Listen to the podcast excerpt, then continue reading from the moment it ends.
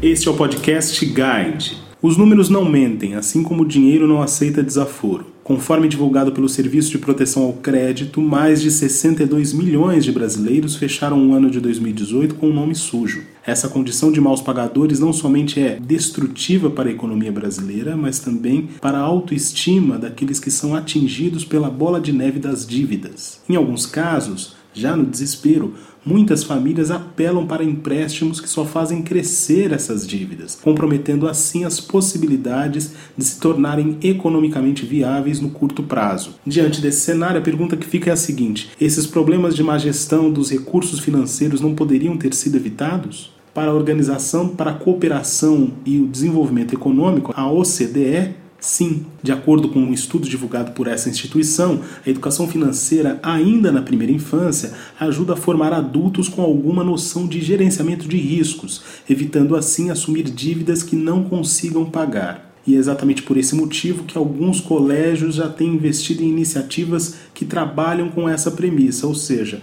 proporcionar aos alunos uma experiência a partir da qual eles possam, sim, atuar com foco em finanças.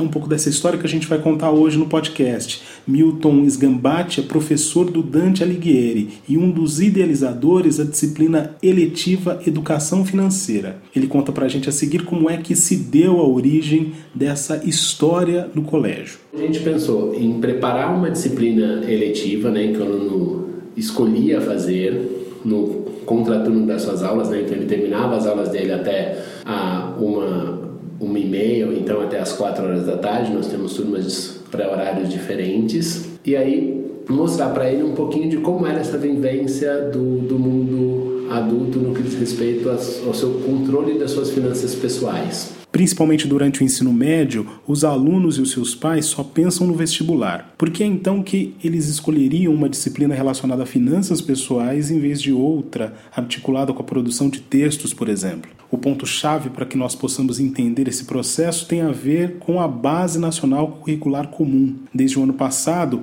as escolas têm ajustado seus currículos oferecendo disciplinas eletivas, de acordo com as premissas do BNCC, que foi aprovado ainda na gestão Michel Temer em 2017. No Colégio Dante Alighieri, entre as matérias disponíveis está a disciplina Educação Financeira, que desde o começo caiu no gosto dos estudantes, como relata Milton Sgambati. Aí a gente propôs, eu propus essa, essa eletiva para direção pedagógica da escola, ele achou super interessante. A gente construiu o Mimenta, né? Eu sou coordenador de matemática do ensino fundamental 2 e do médio. Então eu me reuni com os meus professores, somos 18 professores na área, somos bastante. E aí a gente construiu isso juntos o que a gente achava que era importante, que tipo de informações ele deveria ter, para conseguir participar desse mundo adulto sem muitas surpresas quando ele saísse do, do ensino médio um pouco mais preparado. Isso começou no, no, no, ano passado, no início do ano passado, em que a gente abriu as eletivas, as disciplinas eletivas aqui no, no Colégio Dante.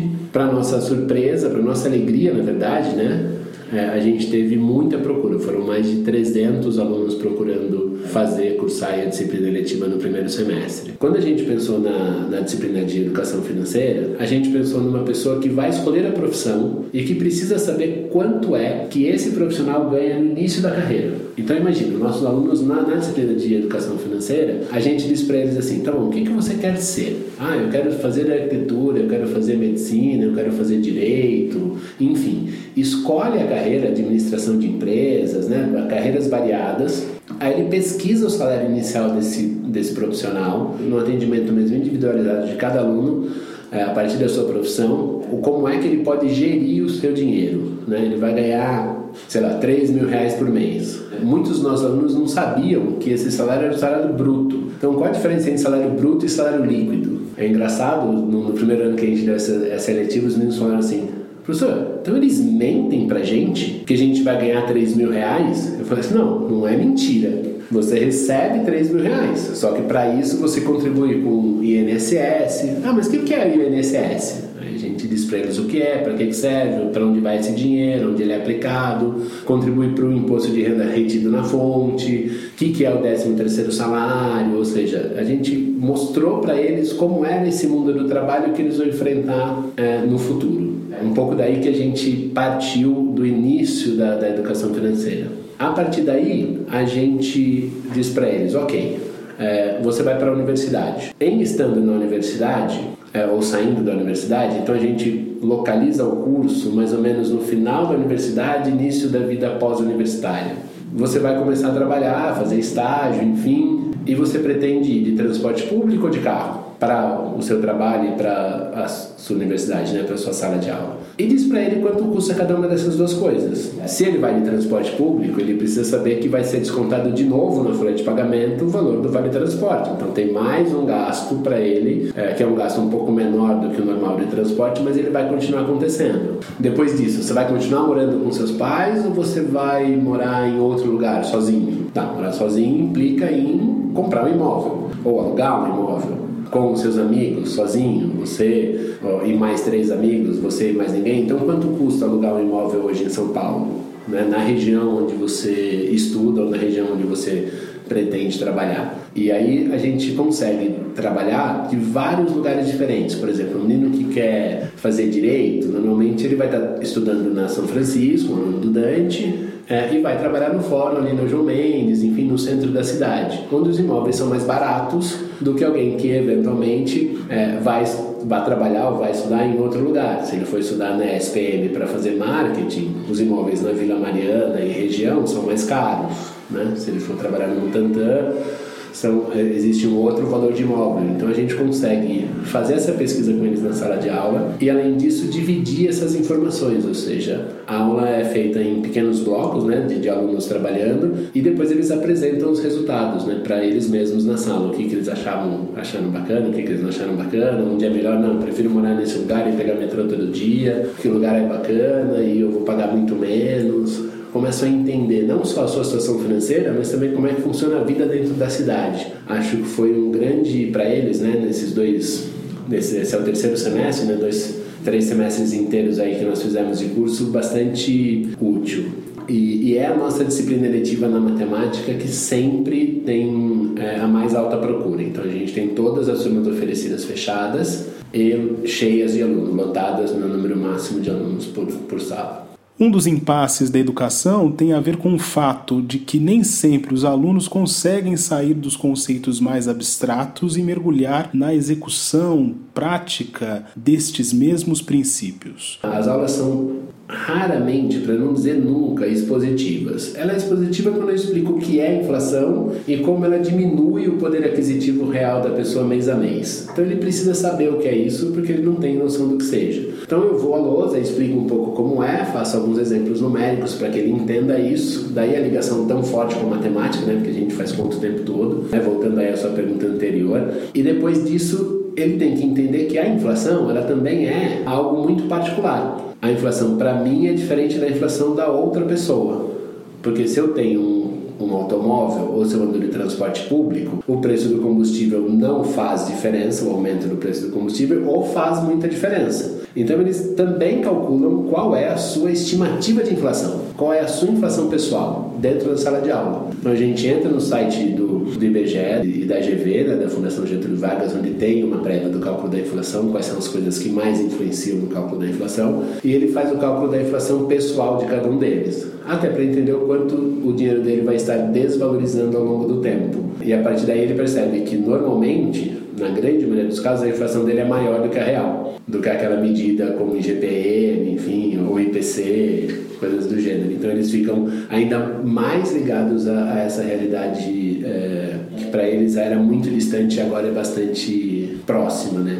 Milton comenta aqui, por exemplo, o impacto da disciplina nas atividades cotidianas dos estudantes a gente já percebe reflexos na própria vida dele. Por exemplo, é muito comum, é, depois dessa, dessa disciplina, isso eu não percebi antes, é, o aluno entendendo o que é uma loja de conveniência. Né? Então, sabe, saber que ele vai ao posto de gasolina ou que ele fica aqui na cantina do, do da escola e ele está pagando pela conveniência de comprar o pão de queijo ou o café e portanto isso vai ser mais caro do que no mercado que está a um quarteirão da escola, entendeu?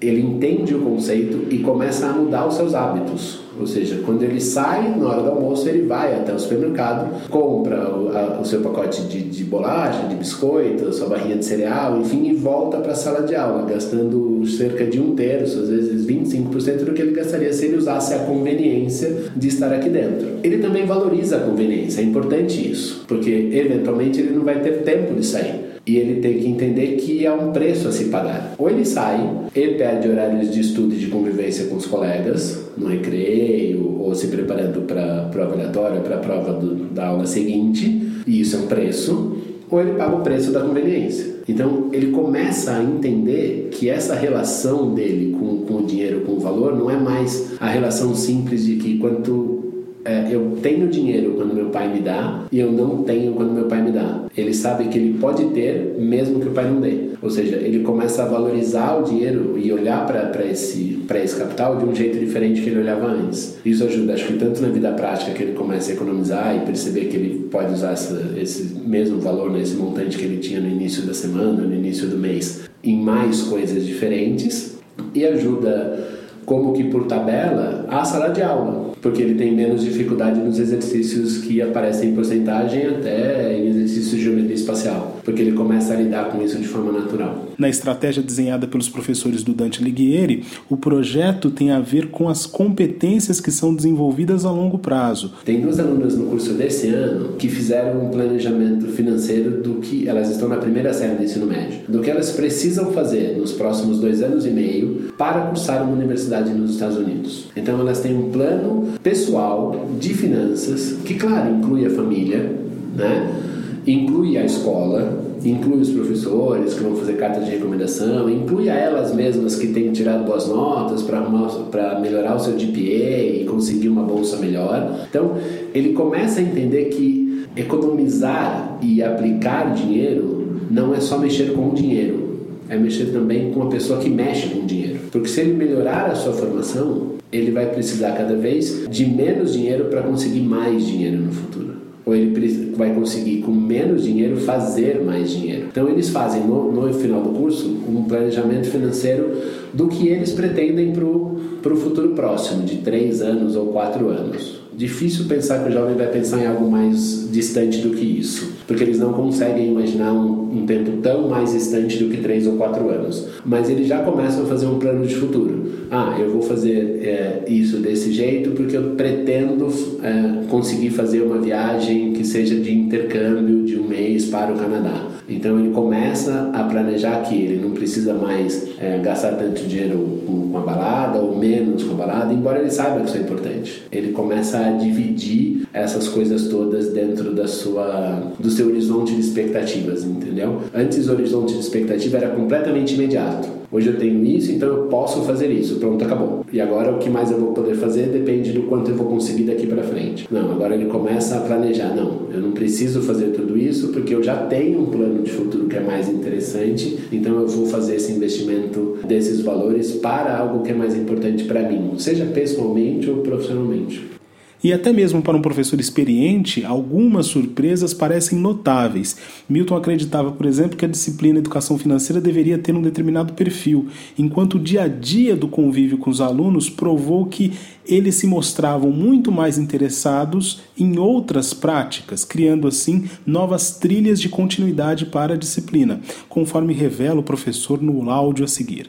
Quando a gente construiu o curso, ele tinha uma emenda mais fechada. O que a gente vai fazer com esses meninos? Vamos estudar juros, falar de imposto de renda, explicar como funciona uma folha de pagamento, enfim. E aí, depois de três semanas de aula, em que a gente esperava que a disciplina, por ser uma disciplina eletiva, né, que o menino elege fazer porque ele está interessado em descobrir coisas novas, a gente ouviu muito das expectativas deles e mudamos o curso a partir das expectativas dos próprios alunos. Então, nesse semestre, nós temos duas turmas, uma na terça e outra na quinta-feira. A espinha dorsal do curso é a mesma, mas os cursos são distintos porque os públicos são distintos. Então a gente consegue, na disciplina eletiva, adaptar o curso à necessidade do estudante. Então, nesse sentido, a gente mudou muito do primeiro, da, da primeira turma da disciplina eletiva para a terceira turma da disciplina eletiva. Isso é mais do que só uma expectativa é, ou, ou, uma observação do professor ou do grupo de professores. A gente tem alunos, é, e não são dois ou três, são vários,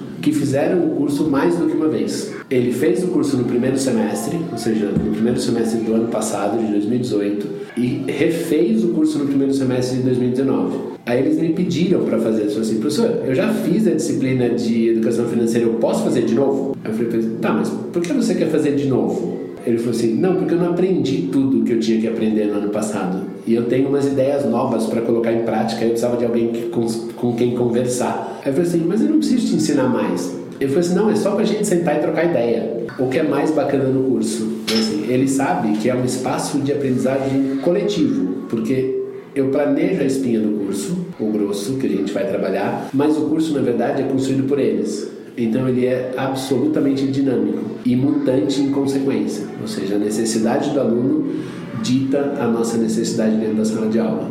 A gente nunca tinha feito antes desse semestre um plano para estudo no exterior. E a gente já tinha feito dois semestres de curso com nove turmas. Então, em nove turmas, nenhum plano pessoal de estudo no exterior. E nesse semestre a gente fez dois, porque foi uma necessidade da turma. Então acho que ele é bastante dinâmico nesse sentido e a gente se permite que ele seja, porque acho que a gente acredita que assim ele fica mais, é mais robusto e cada vez mais interessante para o público a que ele se destina.